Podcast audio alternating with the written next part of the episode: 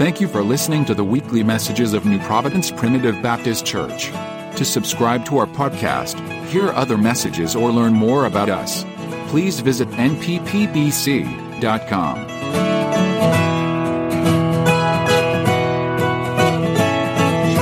Turn with us this morning to the book of Psalms, chapter 63. Um, I'm going to try to obey God this morning. I thought uh, I might be in another chapter of Psalms, but as my heart continues to bear this one, and I'm grateful for it.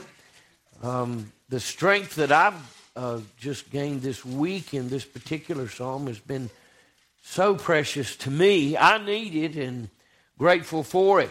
Psalms chapter number 63, we're going to begin at verse number 1. There's just 11 verses, but we're going to read down through verse number 8 this morning. Uh, I do want to say this the song that was sung, Your Grace, still amazes me. You know, the truth of that needs to be evaluated in each person. Uh, there are people that the grace of God no longer affects them, it's no longer a wonder. You say, How do you know? Because they care nothing for Him.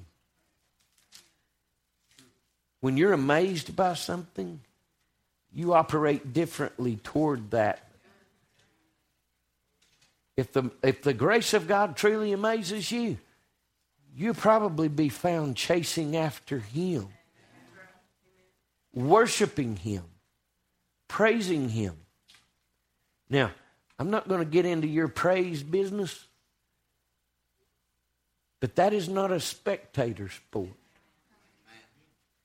When you worship, you have to do something.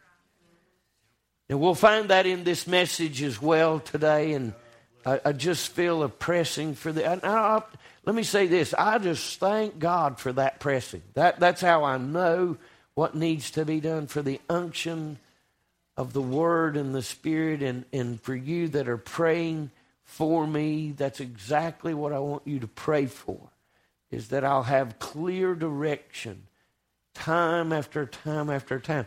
It doesn't matter what I think. I have no idea what you go through. Only in part, for sure. But He does. And His Word is what we need. Beyond anything else, we need His Word. So you pray to that intent. Psalm 63, verse 1 O God, thou art my God. Early will I seek thee. My soul thirsteth for thee. My flesh longeth for thee in a dry and thirsty land where no water is. To see thy power and thy glory, so as I have seen thee in the sanctuary. Because thy loving kindness is better than life. My lips shall praise thee. Thus will I bless thee while I live. I will lift up my hands in thy name. My soul shall be satisfied as with marrow and fatness, and my mouth shall praise thee with joyful lips. When I remember thee upon my bed and meditate on thee in the night watches, because thou hast been my help. Therefore, in the shadow of thy wings will I rejoice. My soul followeth hard after thee. Thy right hand upholdeth me. But those that seek my soul to destroy it shall go into the lower parts of the earth. They shall fall by the sword. They shall be a portion for foxes. But the king shall rejoice in God. Everyone that sweareth by his name shall glory, but the mouth of them that speak lies shall be stopped. Father, thank you for your word this morning. We pray, Lord, for the Holy Spirit that you would give unto every heart an unction to receive truth, that we as your children might pull up to the table, that we might feast upon this challenging word of truth. May our hearts, God, be fed, but also instructed, corrected, reproved, rebuked. We're trusting you for all of these things. We have no power. But oh, the power that you have is sufficient. Move in our midst, we pray, as we ask it all in Jesus' name. Amen. Amen. I want to speak concerning the yearning for God this morning. If you uh, listened to the broadcast, uh, we tried to get through verse number one. That's all we preached on this morning was verse number one. As a matter of fact, I started on it a few nights ago in the revival. I think maybe Friday night I might have mentioned this, but I thank God for the yearning that comes from being a child of God. You say, Preacher, I don't know what you're talking about. I don't really have a yearning, a, a desire, a longing for Christ. I want to suggest to you today that if you don't have a longing for Christ, then something's wrong. You need to inventory your life and take a close inspection of how you're living what your attention is paid to, where your time is spent, whether or not you're pre, uh, in the Word of God and are praying. Friend, all of these things can be clear indications that we have lost our first love. We have lost our desire for God. Oh, how I wish today that the people of God were so hungry for the Word of God and the presence of God that you couldn't keep them out of His house. How I would long for a day when it seemed that people so desired God and in such such a way that they would want to do a Bible study, a prayer meeting, a time with God, revival meetings. All of these things can be evidence of souls that yearned for God. Oh, to have a yearning for God in our heart day after day.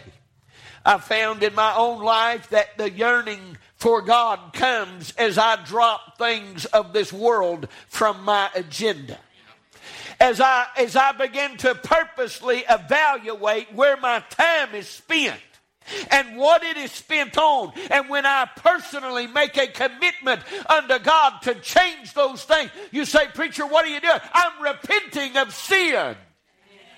And anything that stands in the place that is between me and God can be sinful. We allow things of this world to weight us down and to trouble our souls and to distract our attentions on everything. Do you realize that most of our living time is not spent for God? Does that bother anybody but me? The very one that's going to, that I, we can sing that song, I'll fly away. Right? We get so happy when I die, hallelujah, by and by. Let me tell you something. If we were really so happy and so excited to be saved, we'd probably do more for God than we do. A yearning for God is what you don't need to try to manufacture works. Listen, works come from having a yearning for God. Works come automatically for the soul who believes in God and walks for God and serves God. Listen, you won't be able to help do things for God when your desire is God. When your desire is Christ. I want to challenge you today. You got to be born again first. Amen. You can't, but you'll never yearn for God if you're lost.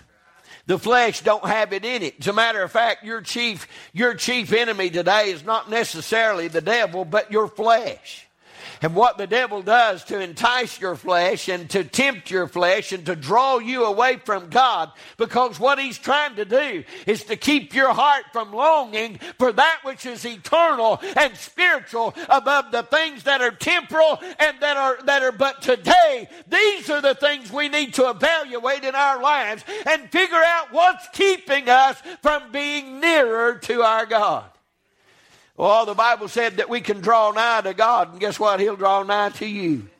But I don't find a whole lot of people. Now, I, am looking at a lot of faces, and I realize I'm preaching to the choir this morning. But you know what? The choir needs it too. Amen. The choir needs to be reminded that we have to work on the earning. Amen. I've traveled most of my life in my career, uh, sometimes a lot more than I want to, a lot less here lately, and I'm proud. Amen. I'm tickled to death for that. But you know what? I, I, get a longing to be home after about three or four days. I'm tired of wherever I'm at, and I'm ready to go back to the house. There ain't no place like home. Amen. I like being at home. I like, I like my, I just enjoy being married to a good woman. Amen. I, I don't want to be somewhere where she's not. Let me just put it that way. And when I'm gone for a few days or four, I want to be back at the house. You know why? Because that's where I long to be. Amen. I still have a hunger and a thirst for the woman He gave me because she is mine and I am hers. I love her and she loves me. And, brother, that's the way it's supposed to be. I wonder how many of us have a heart for God. Amen. What is it that wakes you up on a Sunday morning at 6:30 to go to a radio? Pro- I reckon it's because we love Him. Amen. If you're trying to do it to get the accolades of this world, that don't happen. But I can tell you this much if you love Jesus, you'll do something for Jesus. But you can't manufacture that. Right? It doesn't go in reverse. Your yearning for God, your heart for God is not produced by what you do for God. It's the yearning that produces the work. It's because we love Him. The psalmist said it like this Oh God, he said, Thou art my God.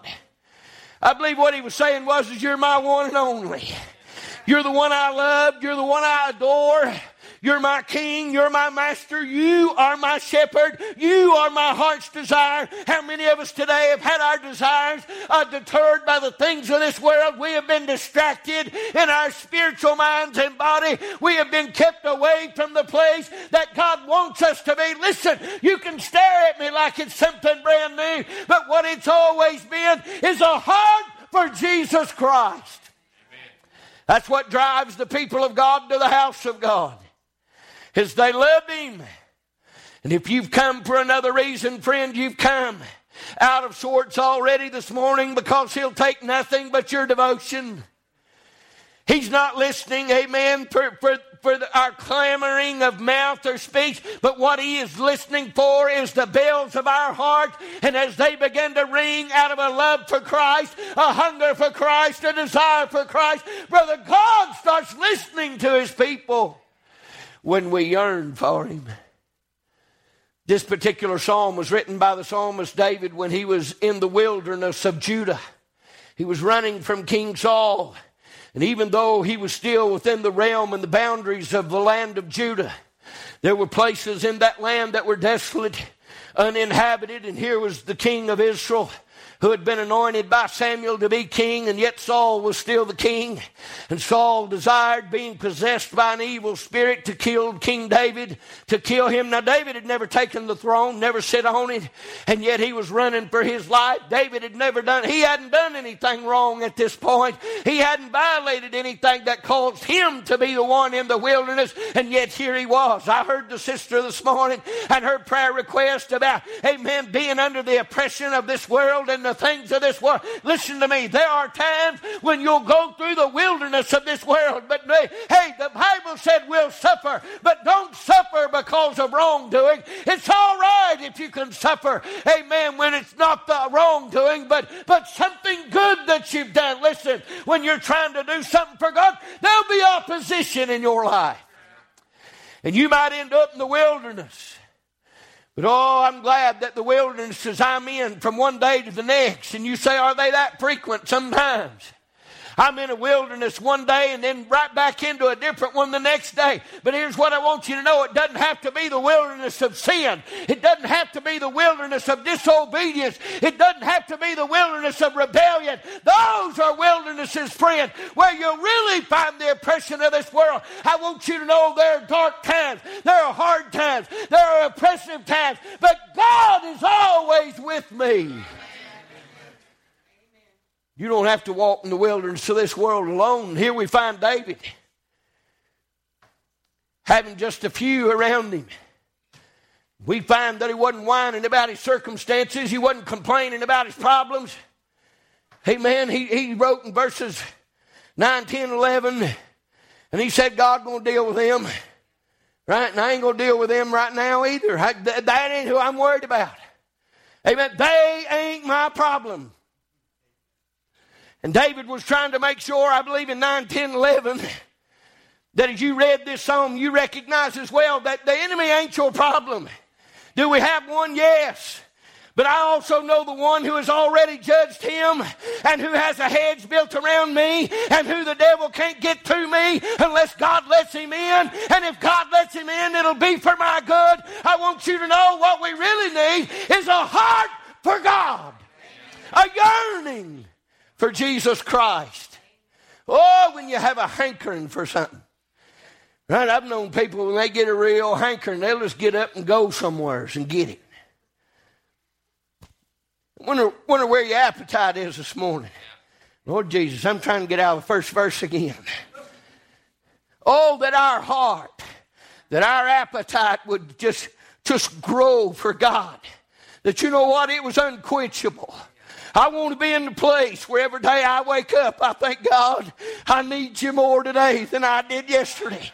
I want to wake up hungrier tomorrow than I was today for God. I want to wake up thirstier. What the psalmist said, uh, he said, God, I'm going to seek you early. Amen. When my eyes open, I want to be talking to you. I want to be yearning for you. I don't want the distraction. Yeah, I've got to go to work, but it don't mean I go without God.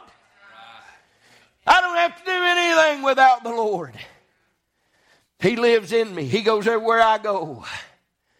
And I can have a yearning for God on Monday just as hard as I do on Tuesday or Wednesday or Thursday or Sunday. God ain't changed, and I believe He wants you and I to love Him more than every other distraction in this world. Oh, He said, I, am going to seek you early. I'm going to seek you first. You ever woke up in your mind on Him?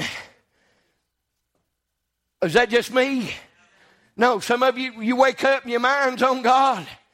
I woke up during the revival. I told them on the broadcast, I woke up one day this week praying. How you do that, I don't know. But I woke up, I, I knew at the moment my mouth was moving, I was praying a prayer. You say, how's that happen? I don't know, other than to say I'm hungry for Him. I need Him when I'm unconscious. I need Him when I'm sleeping. I want God every part of me. I want Him to create in me such a thirst that you can't keep me out of His house. You can't keep me out of His Word.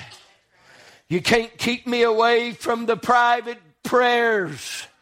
You can't keep me out of His presence. I want a heart and a yearning for God. May I say to you today, when our hearts have met this condition, He said, I will in no wise cast you out. A yearning for God. The psalmist would say, My soul is thirsty for you. What are you thirsty for? Now, the spirit man has to battle the flesh. And we know that according to the scripture, the spirit is willing, but the flesh is weak. How many times do we sit in front of a, of, of a TV and we let it consume hours of our day and never give a thought to God? What we do is we yield to the flesh in those moments of leisure and entertainment. Now, I'm not saying to you that you can't be entertained. I'm not saying it's even sinful. Nothing is sinful until it comes in front of God or has violated His word. And one time amen, if not hundreds of times, that we allow our flesh to be focused on ourselves instead of on God. We have allowed that which is greater to be pushed down when the, when the Word of God says clearly, greater is He that's in me than He that's in the world. The problem with the world today is not that the sin is great, it's always been great. The problem is in the heart of man. Because out of the abundance of our heart, our mouth speaketh. Let's see if I can get to verse number two. I want you to see what the psalmist was trying to say. His yearning for God was built off of something other than just knowledge, it was experiential. He was building, his, his yearning had come from something he had experienced before. Look at what he said in verse number two. He said, Oh, to, he said, to see thy power Now, what he, said in verse 1 My soul thirsteth and longeth for thee to see thy power in verse 2 and thy glory. Notice what he said, as I have seen thee in the sanctuary.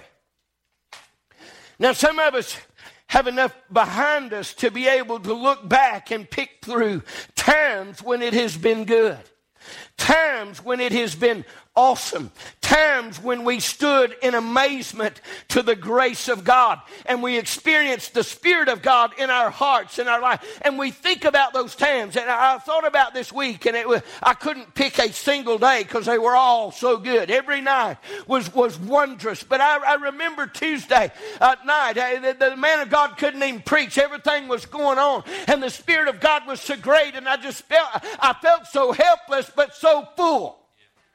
There wasn't anything I could do but, but mostly watch at what God was doing. And I saw his power and his glory exhibited. And I, I, I thought to myself, that's what, I'm, that's what I want.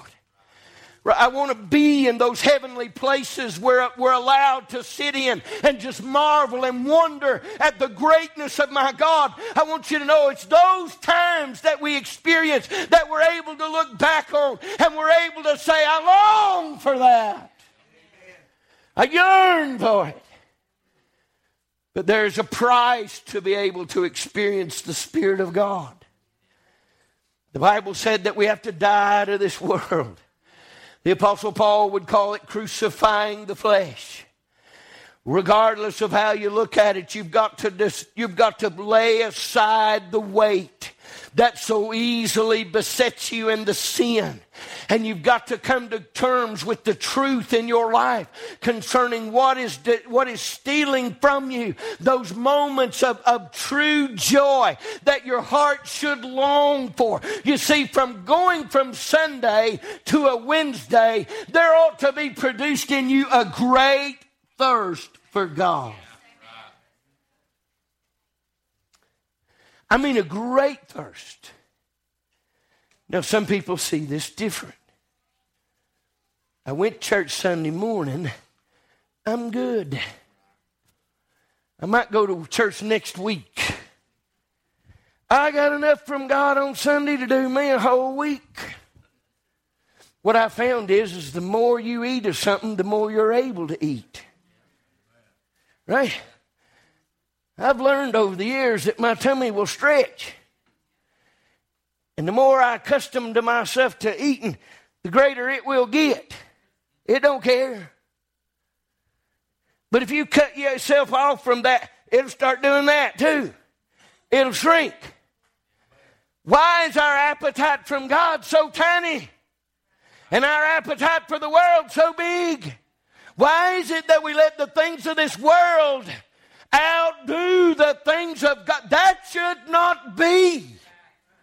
When it comes to spiritually speaking, you can go to the next verse or two and see what the son. He said, Listen, when it comes to you, God, I want the marrow and the fatness.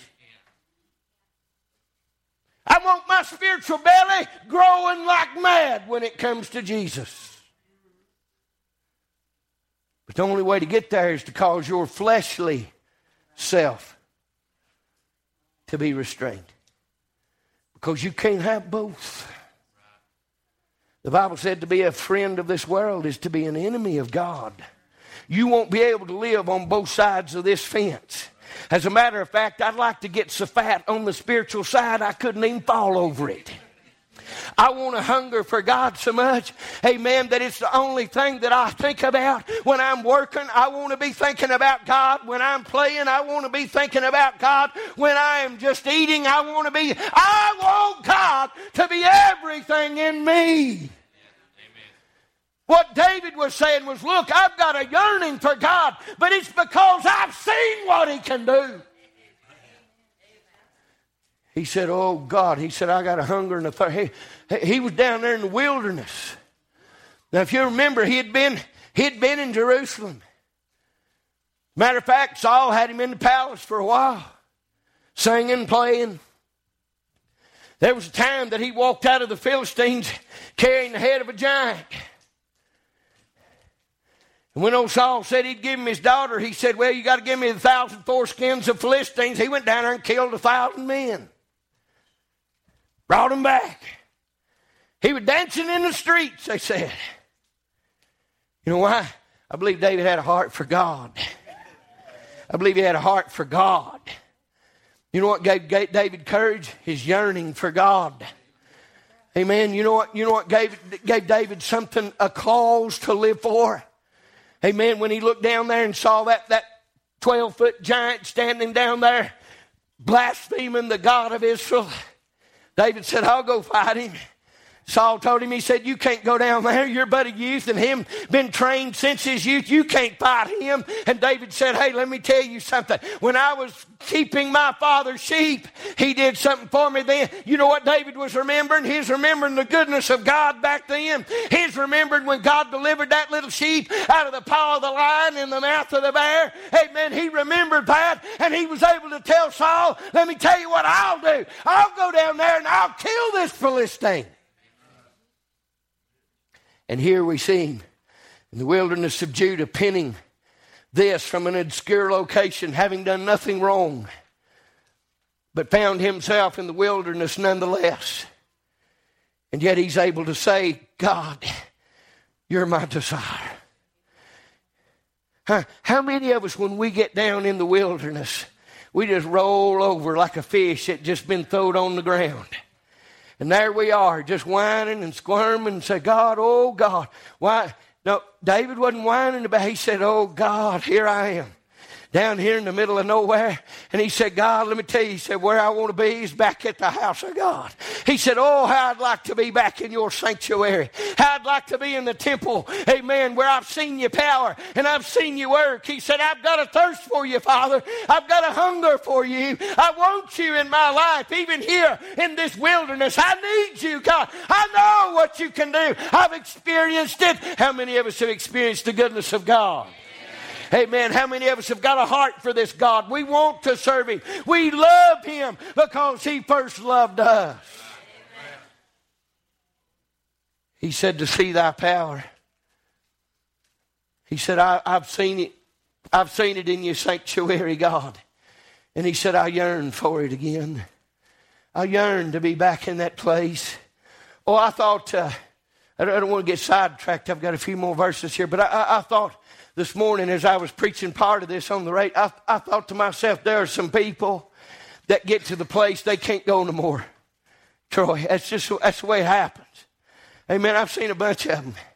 They get to the place physically that they just ain't able to get out no more. And I thought, I thought, oh David, that's, that must be how they feel. Amen. I can't even imagine myself not being able to go to church. I can't fathom it. It bothers me to even think about a day in my life that I won't be able to come to the house of God. And yet there's some that get there. There's some that get so old or frail or fragile or sick that they're simply not able to come to the house. But you know what?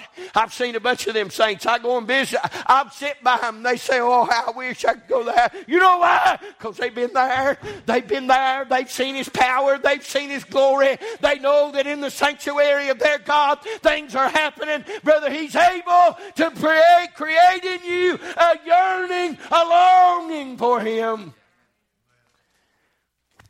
Oh, what a blessed truth. You need a yearning today. Now, here's what I can tell you. I ain't going to go into detail, but I'll tell you this much. The flesh has yearnings, does it not? And I bet every one of you, when you get one of them fleshly yearnings, you figure out how you can satisfy it. Let me just give you one of the basest. I was, I was trying to do some work yesterday and it was hot. And I was melting because I ain't used to real work. I was melting down. But I laid with it and I thought, Lord, I'm thirsty. I was thirsty. I still had a bunch of work to do. My flesh said, Hey, you're getting too thirsty now. You're really thirsty. You know what I did? I quit what I was doing. I remembered I had a bottle of water in the truck, and I walked back to the truck, and I got that bottle of water, and I just sat there and drank it. You know why? Because my flesh said so. Now, that's just a simple one. Right? The desires of your flesh are way more complicated than just thirsting for water when you ain't had any. And my spiritual man has to combat that appetite every day. You know why I think fasting is honored by God? Because it is a giving up of one's fleshly appetite for a spiritual purpose. I think God honors that. You know why? Because conceptually, that is the very thing He is asking us to do on a daily basis. Deny yourself, take up my cross, and follow me. And yet, that is the single hardest thing you'll ever do. The psalmist said, I've seen you. I've seen you work. I've been in the house of God when the glory was there and your power was evident. He said, I long for that God. I ain't seen that place in a while. Down here in this wilderness, I hunger for it. Verse number three, he said, because. I love when, he, when you find the word of God says because, you ought to look real close next. Because you're fixing to get a reason. David said this. He said, because thy loving kindness is better than life. Now, what we have just talking about is the fleshly part of man. And that's what I'm just going to quote, call life this morning. Amen. Life's good. I mean, as long as you ain't got an arm cut off or, or dying with something, right, you think life's all right. Long as, long as things are at home going okay, as long as you got a little food in the cupboard, life's good. You know what David was saying? He said, I'd have figured out, God, that your loving kindness is better than life. Now, better than life. He said, better than my happiness, better than the things down here, better than anything that I could experience in the flesh. He said, you and your loving kindness is better than all of that. I'm still talking about a yearning for God. Why would my heart yearn for God? The psalmist said, because his loving kindness better than life. Loving kindness, I mentioned it this morning. It's kindness that is dripping with love. You ever been loved by God? Yeah. You ain't been loved until you've been loved by Him. And He is so kind to me. Ah, we could go all day long talking about the kindness of God, but I don't want to mention the kindness of God without also mentioning its loving. Everything He does for me is because He loves me. And what the psalmist said is, I've experienced this, I've experienced this. I know just exactly what I'm saying when I say the loving kindness of God is better than life and anything in it. Anything in it. I've lived long enough to have a few things, and that's all they are. Just stuff. And what I've also learned, they ain't one of them. Better than God. I've tried both, and I've done figured out which one's better. And so some of them got dust on them. You know why? Because he better than life. He's better than everything this world can offer me. He is better. He is better. He is better. I want you to know the loving kindness of God causes my heart to yearn for Him. I'm going to ask you this morning where your desire is. Where's your desire? The psalmist was being honest because here he was in the middle of nowhere, didn't deserve any of this, and yet he wasn't complaining about it. What he was saying is, God, I love you. And he said, as I think about it, he said, Mike, I, uh, uh, here he is. He could have complained, but now he wasn't complaining. He was saying, Whoa. He said, You've been good to me. He was in the middle of nowhere, hunkered up in the cave, penning this down here. He said, Whoa, my heart's so full. I've seen him like that, Debbie. I've walked into the houses, a dread over me, the prognosis having been given and told unto me. And I walked in and sat down by their bedside, took their hand, and just began to sit and listen and talk. And you know what? There's been a many a time I walked out the one blessed. You say, how come? Because it didn't matter what situation they was in, they still had a hunger for God. They're still yearning for God. What they were saying was His loving kindness is better than life. Better than life. You see, the psalmist, he knew this. Now, if you're lost this morning, you don't know this. Right? I'm not laying this on your plate. Right? You ain't never experienced God. Oh, I think I did. No, you ain't known Him yet. If you ain't been born again, you don't know what I'm talking about. I'm sorry. You just think you ain't there yet. You get saved, you're going to get some of it. Amen. You'll start your own journal of good stuff, loving kindness stuff. Oh, there's one. There's another one. Amen. You just keep flipping the pages, writing them down. You know how I got that, Alfred? I'm, I'm his son now. I'm a child of a king. His loving kindness, he said, Well, he said, it's better than life. Eh, I, Lord, he said, I, I yearn for you. I hunger for you. He said, therefore, he said, My lips, verse number three, he said, My lips shall praise thee. All right, now um, let's, let's talk about our responsibility. I've seen every one of you when I was preaching about his loving kindness. I mean, yeah, man, yeah, he, he's good to me. And yet, how many of us start moving these things right here? How many of us don't care what your neighbor thinks and say, I love Jesus. I love you, Jesus. How many ain't ashamed? Right in the middle of everybody else to say, I love you, Jesus. I worship you today. I praise your holy name. How many are so yearning for God that their lips can't help it? David said, My goodness, his love and kindness is better than life. I believe I'm just going to say something about that believe I'm just going to worship him a little while. I'm just going to let my mouth, amen, do some praising. Amen. I don't want the rocks crying out for me either. I want Jesus to know that from this lips of clay, I love him. I love him. How many of you been holding back on God? Your lips don't say nothing through a service. The Bible said, out of the abundance of the heart, the mouth speaketh.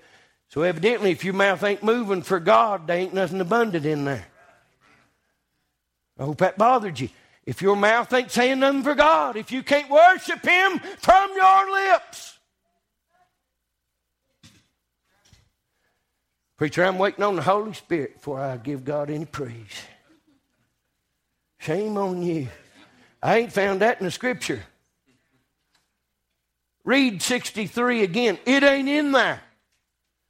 He said, The reason my lips praise him is because of what he did. What he does for me. You know, I don't have to be in the Holy Spirit when I say, Thank you, Jesus. But may I also say, the Spirit of God dwells in me and He helps me say, Thank you, Jesus. Huh? I don't know where the concept came from. Somebody's got to be got to be overwhelmed with the Holy Spirit before they ever open their mouth and say, Thank you, Jesus. I feel like it's just part of my daily responsibility to outdo the flesh. What you got, Michael? It's the desert. What, what's describing the wilderness. The wilderness of sin. when you get to a place, amen, that your heart is down, if you can remember back to what you know, about who? About God. Amen. Just got to thinking back about those good things, the loving kindness of God, and soon it'll get better than life. And your lips will start praising you out of the despair. Let me move on. I'm, I've got to finish. Fourth verse. Thus will I bless thee. As you reason. I don't need nothing else. Thus will I bless thee while I live. Now, the, the psalmist is making a commitment here. I'm going to read to you from the New Testament because some people think when I preach out of the Old Testament, it don't apply. It do apply. It's all same. He said, Thus will I praise you while I live. He was making a commitment. Right? He was saying, I know I'm going to be in the flesh. I know I'm going to have battles. I know there will be obstacles to my praise. I know that there will be things challenge me to keep me from you. But what I'm saying to you, God, is as long as I'm living, I'm going to live for you. I'm going to hunger for you. I'm going to thirst for you. I am going to let the world know that I am yours and you are mine. Second Corinthians chapter number 5, verse number 14, for the love of Christ constraineth us you say, what caused the psalmist to say such a thing is as long as I live, I'm going to yearn for you. I'm going to tell people about because the love of Christ, the apostle Paul said, constraineth us because we thus judge that if one died for all, then we're all dead. And listen to the 15th verse, he said, and that he died for all. That they which live should not henceforth live unto themselves but unto him that died for them and rose again. Amen. You say, why in the world would I make such a commitment to God for all of my life? Because he died for you and rose again. What the psalmist is saying is, I've done seen enough, God, to know in my heart that ain't nothing else in this world gonna, gonna do me. It ain't gonna do me. You say, preacher ain't said that. Well, let me read the next verse. Therefore, whoops. Verse number five, my soul, listen to what he said. Well, I left out the other part of four. He said, I will lift up my hands in thy name. There's another way to praise him. But look at number five. He said, My soul shall be satisfied as with marrow and fatness. Now, I believe right there he's saying, Look, if you want to really know the abundant living that Christ has promised, you're going to have to yearn for it. You're going to have to long for it, you see, more than anything else in this life. What the psalmist was saying as he pinned this to God was he was saying, he said, The only thing, Lord, that satisfies me is you. It's the only thing that, that'll do it. Did you know that without Jesus, I'm just not satisfied? Anybody know what I'm talking about?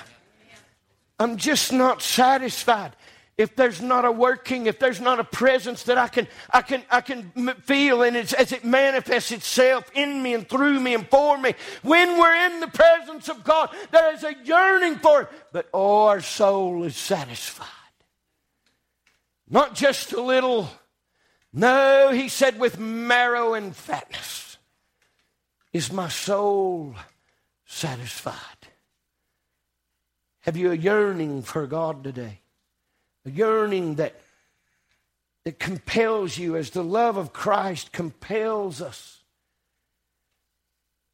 That henceforth we live no longer for ourselves, but unto Him which died for us and rose again. You, you, know, I'd like to. I'd like to be able to just take out a little cup and say, "Try that." Yeah. Right. right. You know what I'm talking about today. Some of you are trading the loving kindness of God, the experiences that we are allowed to enjoy through the Holy Spirit and the divine presence of God here. You are trading that for stuff.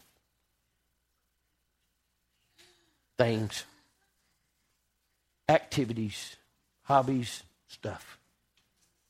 You, you,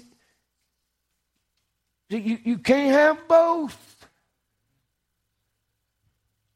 So you mean I, I can't have a hobby? Oh, of course you can have a hobby, but you can't have it before God. And if your desire for it is greater than Him, time out. You've got a serious problem. Because then your heart yearns for that more than for God. You know what? You want to know why Israel was in the wilderness 40 years? There it is. They wasn't yearning for God.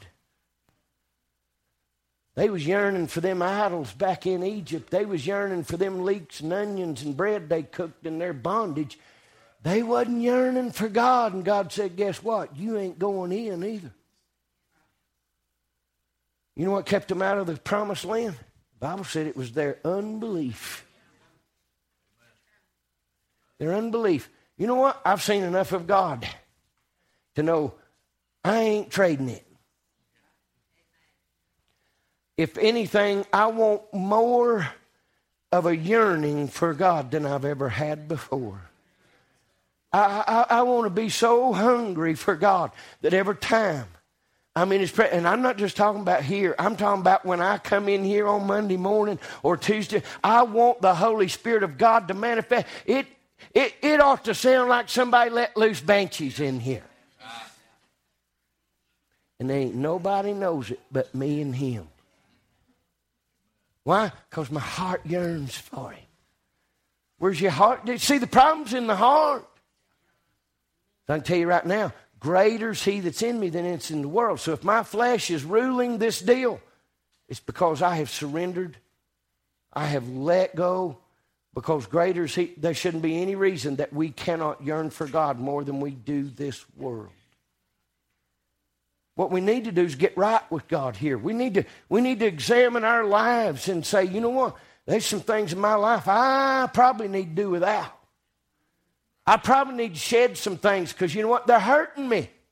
They're keeping my soul from longing for God. You say, oh, you can have both. Let me, let me just give you the simple. You can have both. Right? If you eat the whole dodger of cornbread, you ain't going to be hungry. And not that I don't think the cornbread is good, but them beans are better. But you know what you filled up on?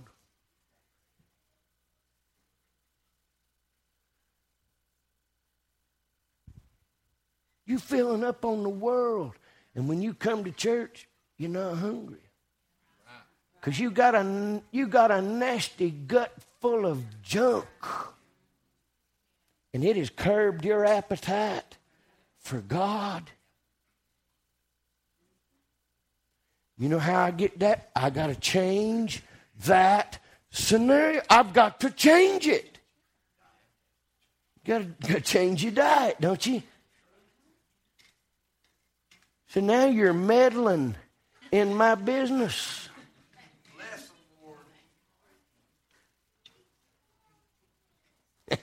That's what God called me to do. Right?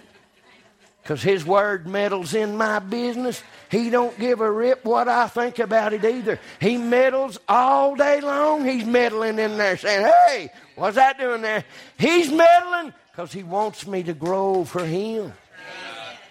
He knows what's keeping me from Him. And it's some of this stuff in this world that's keeping you from a heart for God. He said, My soul is satisfied, Lord. He said, Therefore, he said, with my mouth, and shall I praise you with, the, with joyful lips? Verse number six. When I remember thee upon my bed and meditate on thee in the night watches.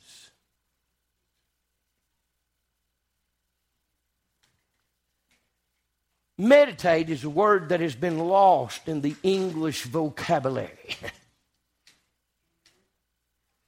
Because people ain't got time to do it.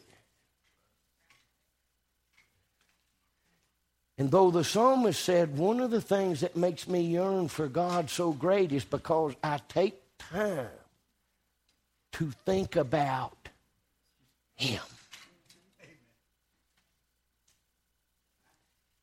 Don't raise your hand, but I'm going to ask a question. How many people last just took some time and said, Lord, I just want to think about you? God honors that business. I tell you right now. He let me tell you, let me give you an example. I come in here Thursday afternoon. I wasn't able to come that morning, so about two or three o'clock, I, I come in here and uh, who's got that pillow over there? Is that Alfred behind that pillow behind you? Doesn't that thing will hold a head good? I come in here and, And, and my intent was to pray for the revival. But there was a, I don't know, there was something, and as soon as I got in there, I saw that pillow, and it was just like I was drawn to it. And so I slipped right over there, and I flipped your pillow over, and I laid it down on that bench, and I laid down. Well, you thought I was fixing to take a nap. And me and that bird, we were, we were just laying right here. And I began to think about God. I wasn't even praying. I just began to think about God. And you know what happened? I told a little bit of it this morning because it was experiential I was speaking from this morning. As I was laying there, I began to think, God, oh my goodness, how you love me. And I thought of, of, the, of the earth and creation and then I began to think of the solar system and all, and the sun and the moon and the stars and all the other planets. And then I got to thinking about all they can't see. And it got so big, and I'm still just laying there thinking about God. And then it occurred to me that He's outside all of it. He ain't in any of that. He created it. Lord Jesus, He got so big he got so big and so fast it got it got so big the hot tears were streaming down my face. I was squalling like a little girl. I was saying god i can't believe you love me. I can't believe you care for me. I can't believe you watch over me and you help me. Brother we need a yearning for god. David said when i meditate it just fuels the fire it just makes me want more of you, God. I just need more of you. When I meditate on you, oh, I've said in the night watches. Now, night watch ain't when you sleep, it's when you watch. Huh? Some people think he was talking about when he's sleeping. He wasn't sleeping. No, when it comes to sheep, you got to watch them all day long. Because it's in the night when the enemy comes. It's in the night when the predator comes and tries to steal one out of the flock. So you got to have night watches. And you know what, as a night watchman, you got to do? Stay awake. right? Because the minute you close them out, you ain't watching no more. David said in the night watches, he said, I'm thinking about you. You catch yourself driving down the road the preacher talking about it last night. You, you get down about 10 miles and you think, Lord, where am I? Because all of a sudden, in your meditation, all you could think about was Him. I just wonder sometimes when them angels are not driving. Says, You go ahead, Steve, and think on that 45 minute ride to work. Go ahead and meditate on God. I got Alcoa Highway. Don't you worry about that. David said in the night watches, Oh, he said, I just think about you. Just meditate on you. Where's your heart? You meditating about the, what, what, what the Dewey say that, that buck deer? you, edit, you meditating about that 10 pound bass. You meditating about, I don't remember what else he said. Those two applied to me. I was, he was, is that what you on? Is that what we meditate on? I'll just have to be honest with you. Sure ain't been this week. I've been meditating on something else. And I'll tell you, I want, I want that to be the norm, right? So that when I do meditate, when I am in the night watch, and I'm able just to think that my thoughts are about Him. All right, we almost done. Verse number next. He said in verse number seven, because, what did I say about because? He said, because thou hast been my help. I heard one amen. Because thou hast been my help. Yeah. That's when our mouth ought to move, right? When we hear something like that. Amen. We can at least say, Amen. That's true. That's true because thou hast been my help. See, I got enough experience behind me to say, you know what? Ain't anything he can't handle. He's helped me over and over and over. Because thou hast been my help, he said. Therefore, I like this. In the shadow of thy wings will I rejoice. You know what the shadow of his wings is, right? It's protection. Anybody feel protected in Christ?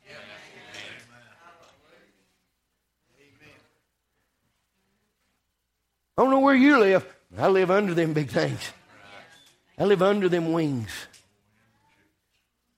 Yeah, that's what Jesus said. He said, I would have gathered you like a hen doth her brood, but you would not. He said, I got what you're looking for. Come on under here. Protection, security, provision. It's all under the wings, buddy. It's all under the wings. Everything you need. He said, I'm under your wings. Therefore will I rejoice. Huh? I ain't never seen a baby chick sad under them wings. Well, somebody would sneak in on this place. It'd ought to be like chicks peeping, right? Just, you just hear it all over the house. They just they just under his wings. They scurrying around under there having a big time. David said, I know that. He said, I'm going to rejoice over this business. He said, God has given me a heart for him. Last verse. Last verse. He said, My soul followeth hard after thee. Now, that's a, that's a little hard of a term to gather, but, but what it means is, is closely. The, the, the, the, the term, the, the Greek or the Hebrew word was was closely. Or, in other words, right behind. Eh, what he said, he said, My soul. Now, get what we're talking about is a yearning for God.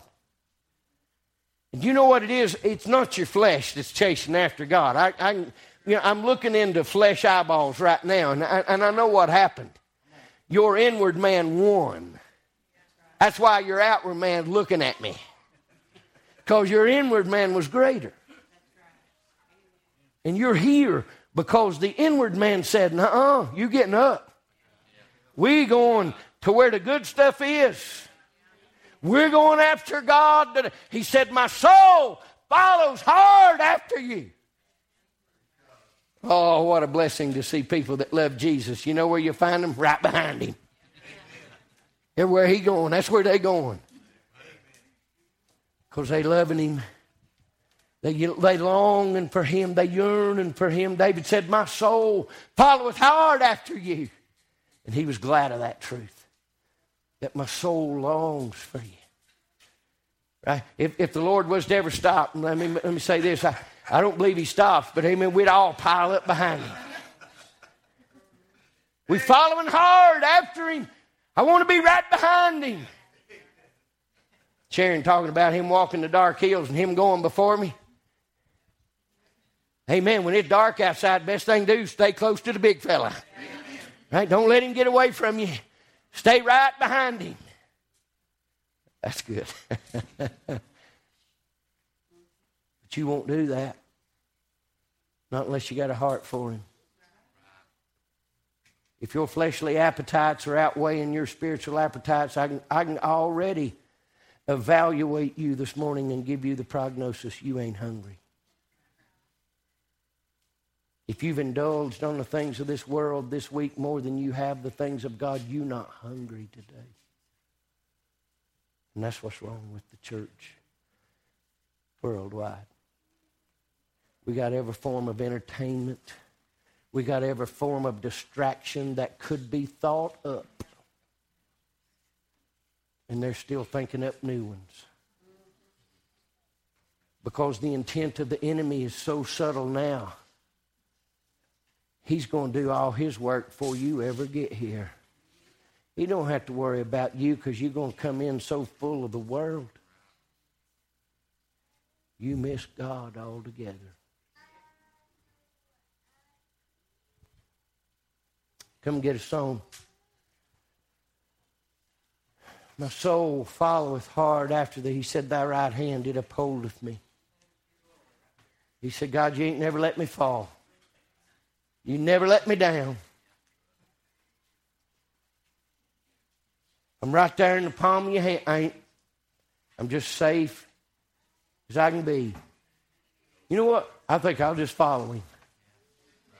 I think I just want I just want to chase after Jesus the rest of my life.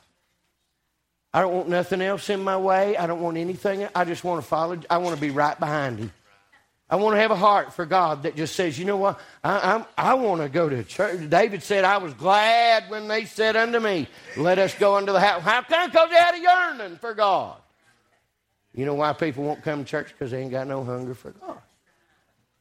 Because if they's hungry for Him, guess what? Because you'll, you'll feed whatever's most hungry. I think we're at a crossroads for some of us. I think it's decision time for a few. We, are we, going to have to take a look at our life for just a minute and say, uh, I, I think I see what you're saying. All my time spent on this, and, and none of that time I was thinking about him. And then I get to church and wonder why I feel like I'm outside looking in. Because I ain't really hungry for God. And if you just be honest, you'll know it. I ain't hungry for God today. I don't want God. I ain't even felt His Spirit this morning. I've been in the house of God on the Lord's day for three hours and haven't even felt His Spirit. We should have felt Him in the congregation the very moment we came in. Why? Because we had hunger for Him. You say you preach that as if authoritatively it cannot fail. The Master said, right? Let me just tell you what the Master said. Blessed are they that do hunger and thirst after righteousness, for they. You want to know why he shows up? Because they people come looking for him. They people came in here hungry. And guess what? They got fed. But then there's other people that come in here and they got no heart for God. They got no hunger for God. Because their belly's full of the world. Goodness gracious. Ain't God good? Thank God for revival. Revived my soul and still reviving it. And that's the way we ought to live, still reviving it. Um, I asked Teresa yesterday, I was trying to think through this. Um, that at some of these fancy restaurants, they'll bring out something that uh, you're supposed to eat in between courses. Right? now, I'm, I'm rarely at a place that serves courses of anything, right? It's typically a buffet, and all the courses are right there.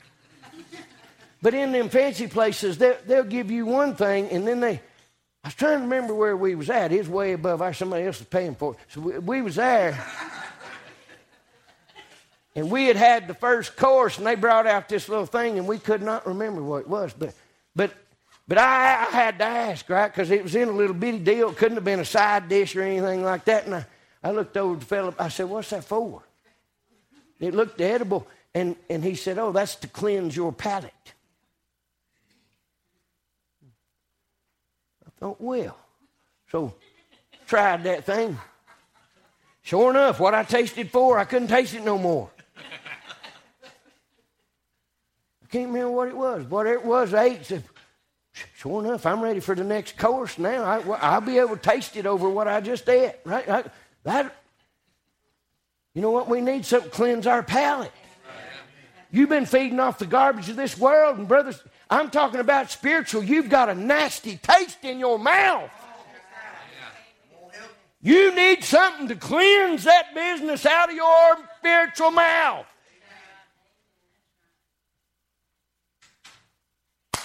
Boy, I'm, so the Lord will let me live, and I don't know what is, He tricks me all the time on that stuff, but I'm going to preach on tasting and see tonight. So you, if you're going to experience God and the good stuff, you're going to have to get your mouth clean from this world. You're going to have to get that nastiness out of your mouth to really experience the goodness of what God is when you begin to taste and see the goodness of God. All right, as we stand here, I don't know your heart this morning, but boy, decisions need to be made. if changes are going to take place, you're going to have to make a decision. You're going to have to make a choice today. What's most important to you? And if anything stands ahead of God, it's got to be dealt with, or you're going to be on the other side of this fence. You won't be able to experience Psalm 63 and its goodness. You won't have a yearning for God. If something else is satisfying that, you won't have a yearning for God. You just won't. I pray this morning if the convicting power of God has dealt with you, I'm just going to ask you to come to God.